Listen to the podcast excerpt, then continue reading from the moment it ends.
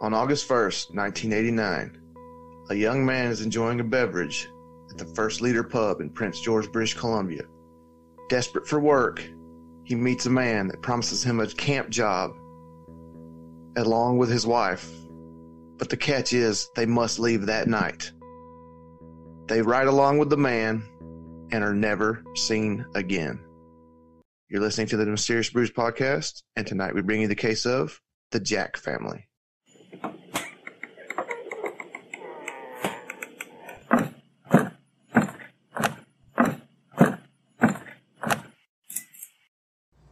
A group of advocates in the United States and Canada released new photos hoping to drum up new leads in a historic missing persons case. Online group Unidentified Human Remains Canada released aged progression photos of the missing Jack family from British Columbia.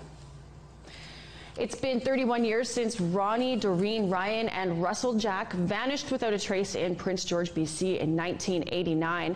The new photos released last month show what the family may now look like. Samantha Steinberg, a forensic artist with the Miami Dade Police Department, composed the photos free of charge for the family. Welcome to a deep, dark, dank, moist, extremely moist because it's raining like a son of a gun here the last couple of days. Basement. You ain't kidding, man. I went to jujitsu the other night and we were on the interstate going about 20 because it was raining so hard. I have my old butt has had to do yard work since the son's lawn care business is still going, but he's doing football. And my nearly 50 year old tail cannot weed eat for an hour and a half for three straight days without my shoulder saying, Hey, stupid, you're too old for this. But Yeah, you're not to catch me dead weed eating. No, not That- to happen. that $150 I made kind of makes up for a sore shoulder. That's true. That's a good point. So we had a new patron. Wanted to give her a shout out just in case everybody missed it. Miss Kelly's Story. She's at the three dollar tier. Let's welcome Miss Story. Because she started from episode one, she's working her way forward. She did reach out and say, "Does the thousand dollar tier still exist? And if so, will I get her name tramp stamped?" And I told her, "Yes, the thousand dollar tier still exists." and she can pick the script for which her name will be tramp stamped above my crack well, it'll be Mysterious Brews presented by. for at least a year. if you don't re- if you don't renew,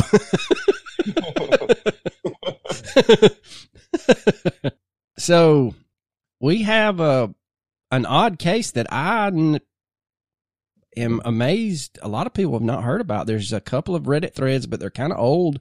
I And- never heard of it till you told me about it. And then this is a user request from north of the border, and it is the disappearance of the Jack family. And it is Ronald, who went by Ronnie Jack, who was 26, and his wife, Doreen, who was also 26, their nine year old son, Russell, and their four year old son, Ryan, all went missing. Now, Ronnie would call his mother in the early morning hours of August the 2nd, 1989, to tell her that him and his wife, along with their two sons, would be hitting the road for a couple of weeks. He goes on to explain that him and his wife, Doreen, had been offered a job at a logging camp or ranch, and the whole family would be going to the job site. Ronnie and Doreen had been told there was a daycare at the camp. Now, Ronnie indicated to his mother that they would be gone for about 10 days and that they would be back for Russell, the oldest one, who is nine, to start the school year in September. Now, Ronnie had previously been working at a sawmill, but he had injured his back and was currently jobless, and the family was living off of welfare. After speaking with his mother, the family left their home on Strathcona Avenue in Prince George, and the call was made from a payphone about 50 kilometers west of Prince George on Highway 16. And any of you that are in the old true crime business will know Highway 16 in Canada is infamously known as the Highway of Tears. Yeah, there's been many, many murders, mostly of indigenous women, along that particular highway. Before calling his mom, the man that offered Ronnie the job told him that him and his wife could be working at a logging camp or ranch in the Clucluz Lake area, about 40 kilometers west of Prince Cho- George, past Bednesti. Prince George? George. Come on, man. I know. I was, you nailed you nailed the opening, and I can't get George out. I mean, I, I stuttered just a, a tad. It wasn't perfect, but we'll take it. hey, we take it all. They don't. they don't call me one take coach for nothing. They sure don't, man. You're good for at least one of them a month. now, Ronnie was offered a job bucking logs, and Doreen was offered a position as a cook's helper in the camp kitchen. The man told Ronnie the camp even had a daycare for the couple's two sons, Russell and Ryan. Jax did not have a car, so the man offered to drive them to the job site, but the catch was they had to leave that night. So Ronnie meets this man at the First Leader Pub in Prince George on August 1st, 1989. The two went back to his home, and during the early evening hours of the next day is when Ronnie would call his mother. The man was described by patrons at the pub as a white male, 35 to 40, six foot to six foot five inches tall, and approximately 200 to 275 pounds. He had brownish red hair to the bottom of his ears, parted on one side, a clear complexion, complexion, a mustache, and a short trimmed beard. He was wearing a baseball cap, a red checkered work shirt, faded blue jeans, a waist length blue nylon jacket, and work boots that had leather fringes over the toes, rocking Nice. the fringe. That's pimping right there. Yeah, it is. Hard. I mean, there's panties dropping all over that pub. so the man tells Ronnie about the job opportunity, and Doreen and Ronnie are like, heck yeah. And Ronnie basically went back, or I guess the guy actually took him back to his house. And since they didn't have the car of their own, the man waited for the family to basically pack up for two weeks. And around 1:21 a.m. on August the 2nd of 1989, all four members of the Jack family were seen leaving their home at 2116 Strathcona Avenue as they were getting into the man's four-wheel drive dark colored pickup truck. The family was officially reported missing on August the 25th, 1989. Their disappearance is the first and only of its kind in Canadian history. No other total family unit has ever disappeared at the same time. Without a trace, man. That's the craziest part. It's Yeah. like, there's z- other than what you we'll, we'll cover in a minute. There's been no clues or evidence or anything except for one phone call, which we'll cover in a minute. But Yeah. still, I mean, physical evidence, nothing. RCMP searched the area around Prince George by foot and by air, but turned up nothing. It is interesting to note that when the police spoke with the logging camps operating in the area, none of them said that they were hiring at the time. So let's fast forward to September the 7th, 1989. And according to the Prince George Citizen newspaper, and I actually got to see this, so thank you, Prince George Citizen newspaper, for making your archives available to everyone, you know, not behind a paywall. Good God, that's that's ridiculous. It now. is. Everything's a paywall. hmm The s- clipping was, uh, you know, maybe inch, two inches long, but it said, quote, a Burns Lake family which hadn't been heard from in more than four weeks has been found safe and sound, Prince George RCMP said today. Ronnie and Doreen Jack, both 26, and their children, Ryan 4 and Russell 9, were reported missing by Ronnie's father on August 25th. He had not heard from them since August 1st, when they had left Burns Lake to find work in the Clucluz area. Prince George RCMP publicized the family's disappearance August 30th, and the family recently contacted them and Ronnie's worried father to say that they were all right. Which leads you to believe that someone, if not Ronnie, made a phone call to at least the RCMP and his dad to say that he was okay.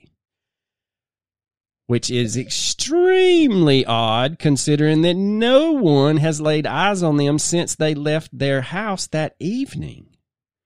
So we either have an imposter making a phone call to throw off the authorities, or they actually made it to a camp and phoned in. My bet is we have an imposter. You think? I think. Sometimes I think well. Now, nearly seven years later, the most significant tip about the Jack family's disappearance would come on a Sunday morning in January. On January 28th, 1996, at 8:33 a.m., a man in Stony Creek, British Columbia called Vanderhoof police with a brief message. Quote, "The Jack family are buried in the south end of undiscernible ranch." End quote. Now, undiscernible means they didn't understand it, or is it undiscer- the name of it is undiscernible ranch? no, the name of it is they can't figure out what the man said, and they even sent the tapes off to a Canadian university to have them amplified and looked over, and they couldn't figure out what the man said. It has to be on purpose. Like you can't, you're not going to speak clearly, and then the most important word, all of a sudden you just can't understand. That's definitely deliberate. If you ask me, That's deliberate fuckery. If you, yeah, Say that again. I'm I sorry. said that's deliberate fuckery right there. Oh yeah, absolutely. So it was over in 10 seconds. The caller had hung up before the dispatch could ask any questions. Investigators published several appeals in local newspapers asking the person to call again and plan to release the recording of the caller's voice if they didn't. In March of 1996, the voice recording was analyzed by the University of British Columbia. The voice on the line was really muffled and hard to hear, and even after trying to clean up the audio on the call, the police were unable to hear exactly what the ranch name was or its location. The police thought that the tipster said that the family was buried on the south end of Gordy's ranch. The RCMP searched what they thought was the right Gordy's ranch, but did not find any trace of the missing family. Now, the caller's phone number was traced to the Stony Creek area of British Columbia. Although police were eventually able to trace the call to a house in Vanderhoof where a house party had taken place during the time frame of the call, it's unclear if the caller was ever identified. It was the first and only tip in the family's disappearance. RCMP would go as far to interview the partygoers, but discovered no new leads and could not identify the person who made the phone call. Since the investigation began, the RCMP have conducted hundreds of interviews, obtained thousands of documents related to the case, and have searched several properties for Ronnie, Doreen, Russell, and Ryan. The most recent search for the Jack family took place in 2019 at a property south of Vanderhoof on the Saik'uz First Nation Reserve. They even used ground penetrating radar and heavy equipment to dig, but no trace of the family was ever found. And that, ladies and gentlemen, is about all the facts of the case. Now we get into the theories that are prevalent out there on the old interwebs, which one of the first ones to come up, and this doesn't make much sense, but I'll go ahead and read it. It says that whoever the guy was was impaired and drove off the road into thick brush or bush and have not been found. While that is a reasonable possibility, considering the terrain of the area, the Jack family didn't own their own car and were most certainly still traveling with the unidentified man. If he had driven off the road on the way to a camp, it seems real likely that his employer or his family would have notified police about his disappearance as well. The RCMP contacted several logging camps, like I said previously, and those camps said, uh, "No, we ain't hiring." So I don't know what you're talking about. Another theory is that Ronnie was involved in some sort of illegal activity, and that he was forced to tell his family the story about leaving town to cover up the disappearance. There is no suggestion from the RCMP that this is the case, and if Ronnie was involved in something illegal, why would he take his entire family? The most disturbing theory is that Ronnie was duped by the unidentified man, that there was no camp, there was no job, and the story was a ruse by the man to lure the entire family out of town for some other purpose. And that other purpose has been theorized as basically killing the parents and taking the kids. Another theory is that the job was real, but it took place under irregular or illegal conditions and if there was a disagreement between the family and the employer, someone figured out that it was better to kill and hide the entire family than to put the whole business at risk, which seems a little far fetched to kill the entire family. But anyway, tracking their whereabouts without a written contract has been impossible. Now, a interesting couple of theories that we will touch on. One is they think that, and by they, the interweb sleuthers, that there was a case, uh, 2004, 2003. Basically, this lady's name was Nicole Hoar. And 250news.com stated that on Sunday, August 30th, 2009, investigators looking into her disappearance zoned in on a five acre piece of land in the Isle Pierre region west of Prince George. The mobile home and surrounding property that was front and center in the investigation was formerly owned by Leland Chuggy Switzer. You know, old Chuggy. Chuggy.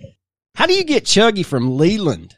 Well, I mean, I'm sure he was uh, probably an avid drinker and liked to drink it fast. So that's clearly a, you know, an adequate name for him. I stand corrected.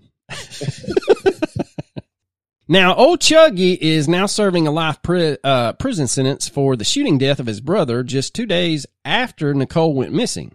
On August 31st, 2004, police questioned old Chuggy at the Baldy Hughes site. During the interview, Chuggy told investigators he believed that a neighbor near the property in which he occupied with his wife and family should be a prime suspect in Nicole's disappearance. He also then suggested to investigators at the time that he believed the Jack family had been held captive by another man in the area on that property. The neighbor, who was 40 to 45 years old in 2004, would now be roughly what 65 68 yeah, something like that. The police have over the years centered a great deal of their investigation on the trailers located at the end of Pinewood Road past Isle Pierre Mill. But like we said, there has been nothing found of the Jack family. The next crazy theory, and this son of a gun's still alive, so I don't know if he was just the starting out with his craziness or whatever but it's the Pat Carson theory. Now, Pat also would pose as Bill O'Brien, and he is renowned for reaching out to people after seeing them post an ad for work or overhearing someone looking for work. He would paint a picture of this beautiful homestead where horses would run wild and there are fields of organic, quote, cancer curing, end quote, tea growing all over the farm. He wanted the Mark in this play, in this case to be his business partner and move to Alberta and help him run a horse tourism business. Now this shitbag was still attempting this scam as late as 2018. And there is an entire Reddit thread about him along with someone who is even more mad that made a blog spot about this POS and you can look it up at patcarsonsexoffender.blogspot.com. So this is a real nice piece of shit we're dealing with here. The theory is that the Jack family somehow crossed paths with him or he is the unidentified man at the bar. The question is, where in the hell are either A, their remains, or has anyone really ever question old Pat about the Jack family.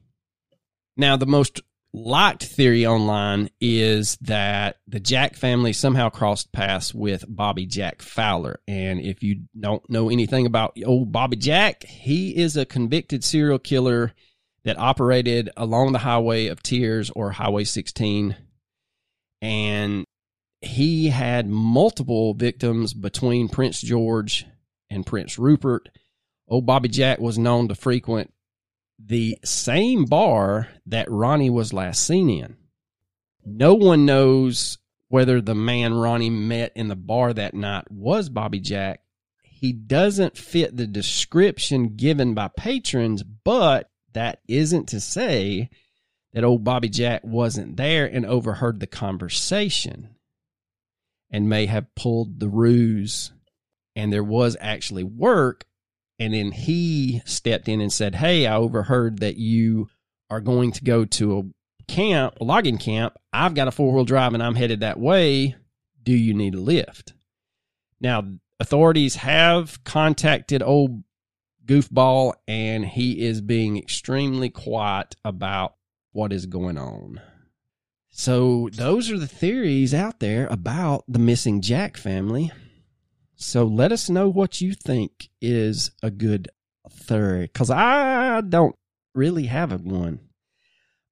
The child trafficking, I guess, is what you could call it, like abducting the family to get the children, kind of makes sense. But then again, you would think that someone would recognize because they've done age progressions of the kids, and every year I think they release a new missing poster for the entire family. Now, Doreen's sister is the one that has been leading the charge and keeping the uh, case in the papers. I don't really think he was into anything illegally. I don't think that he crossed paths with nefarious dealings like an illegal camp because I think back then people would have said, you know, when they interviewed those camps, they probably would have said, look, we're not hiring, but rumor is there's an off the grid illegal camp over here. You might want to go check it out. I don't think Pat Carson was smart enough to come all the way down to Prince George. He's stuck near Alberta. It's not to say that he didn't try because the way I found him was someone put on Reddit that he tried to get them to come work on this horse farm in 2019 and she's the one that said, "Hey, this guy's a piece of shit. Watch out for him." I don't know about Bobby Jack Fowler. He him being a serial killer, I think he gets a nod just because he was in the area, but again, he doesn't fit the description. Could he have been wearing a disguise though? I mean, well, and I wonder what's the situation in that bar. I mean, I'm thinking a, a dive bar. There's pictures of it, and they say it basically closes a couple of months out of the year just because of the weather. But they say that there's some rough cods that come through that place. Um, I mean, I'm sure. I mean, a dive bar in the middle of nowhere, British Columbia, unsavory individuals that partake in the uh, the spirits there. I'm thinking you may have the height, weight, clothing kind of even that, I mean, the boots, I think you could, we can say, yeah, for sure. The height and weight, probably close to that. But if it's a dark, dusty, nasty old bar, you know, it could possibly not have been a red checkered shirt. He could have had on white pants instead of what they thought were faded jeans. And so, again, I don't know a whole lot about how Bobby Jack Fowler operated his ruse to get victims. But I mean, on the surface, he is probably my most likely candidate. Other than that, man, these people just vanished like a fart in a dust storm. I mean, their whole family's gone. Yeah. And then that odd newspaper article, roughly a month later, said that someone called and said, Hey, we're okay. Don't worry about us. We're up here. But that's one day before Ronnie had told his mom that they would be back in town because school was starting. So again, that doesn't make much sense. So I don't know. This one is a head scratcher. Well, which, I mean, clearly something nefarious happened to this family. They have been completely gone for 33, 32, some, 32 years and change with zero trace. I think they didn't make it past that night, to be honest with you. Well, I'll say this. I don't think Ronnie and Doreen made it past that night. Now, the kids, I don't know. Somebody had theorized on Reddit that they ran into a sadistic piece of shit and he either tortured the kids and made the parents watch, or vice versa. I really don't want to think about that. That's there's some evil in this world, though. I mean, we we of course know that. We've covered this damn podcast for what two and a half, three years now. yeah, that's what some, my wife asked me something the other day, and I said, "Well, the one thing I can tell you is there's some nasty motherfuckers out there." but other than that, I mean, this is a this is question is why though. I mean, I- clearly yeah. something bad happened to him, but why? Just out of sheer evil or. Uh, here's my no thing. reason for it because I mean, there's they didn't have anything. No, they were living they- on They welfare. didn't have anything of value really. They were poor. They were desperate for work, and just, I mean, me myself, I would have to be very desperate for work to be convinced at what eleven thirty is when they supposedly left the bar. Yeah. Like, I can get you a job and your wife a job, but you have to leave right now. It's eleven thirty at night, and you're going to convince me to go to some random logging camp to find work. I mean, that's desperation right there. Here's what I think, and this is strictly just opinion, but I think Ronnie didn't make it to daylight. I Oh, think no. I don't think think so. I think Doreen and the kids could have been used in ways that I don't want to verbalize, but I would dare say that unless Ronnie and Doreen were killed or disposed of without the kids knowing it, I think that whole family didn't make it more than a week. If you're looking at taking the kids and basically selling them either into forced labor or other nasty shit, short of someone paying for an adoption off the records, those kids, I don't think have survived either. Not at all. I don't. I'm, I, I honestly think they didn't. None of them made it past the night. I think the guy just took them out and killed them all just for the fuck of it. I guess. Yeah, it's definitely crazy. I don't know if I don't know. You know, I just every time it's this is one of those cases where every time I come up with something, it doesn't make sense as I start to talk. So I'm just gonna Yeah. stop. All right, Coach. What you got for recommendation? I'm going to recommend the YouTube channel Dark Curiosities, which is some of the research I did on this case. They have a pretty good video on it that uh pretty short, about 15 minutes, but it details a whole lot. And it's a good channel, so check it out. That's my recommendation. I'm going to recommend the Gray Man series. It was a lot better than I thought. I think it's on Netflix. I don't know, to be honest with you. It could be on Amazon. I have no idea.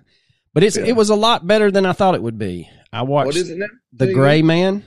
Oh, Gray Man. Oh, okay. It's not bad. Uh, I have kind of uh, lost my fervor for the old man. They kind of beat a subplot into the ground to where I was like, all right, y'all got to clean this shit up. So I still got two episodes left to see if they do, but it was real good. They started off strong. All right, ladies and gentlemen. Coach, you got anything else? Oh man, you know I don't. Deuces.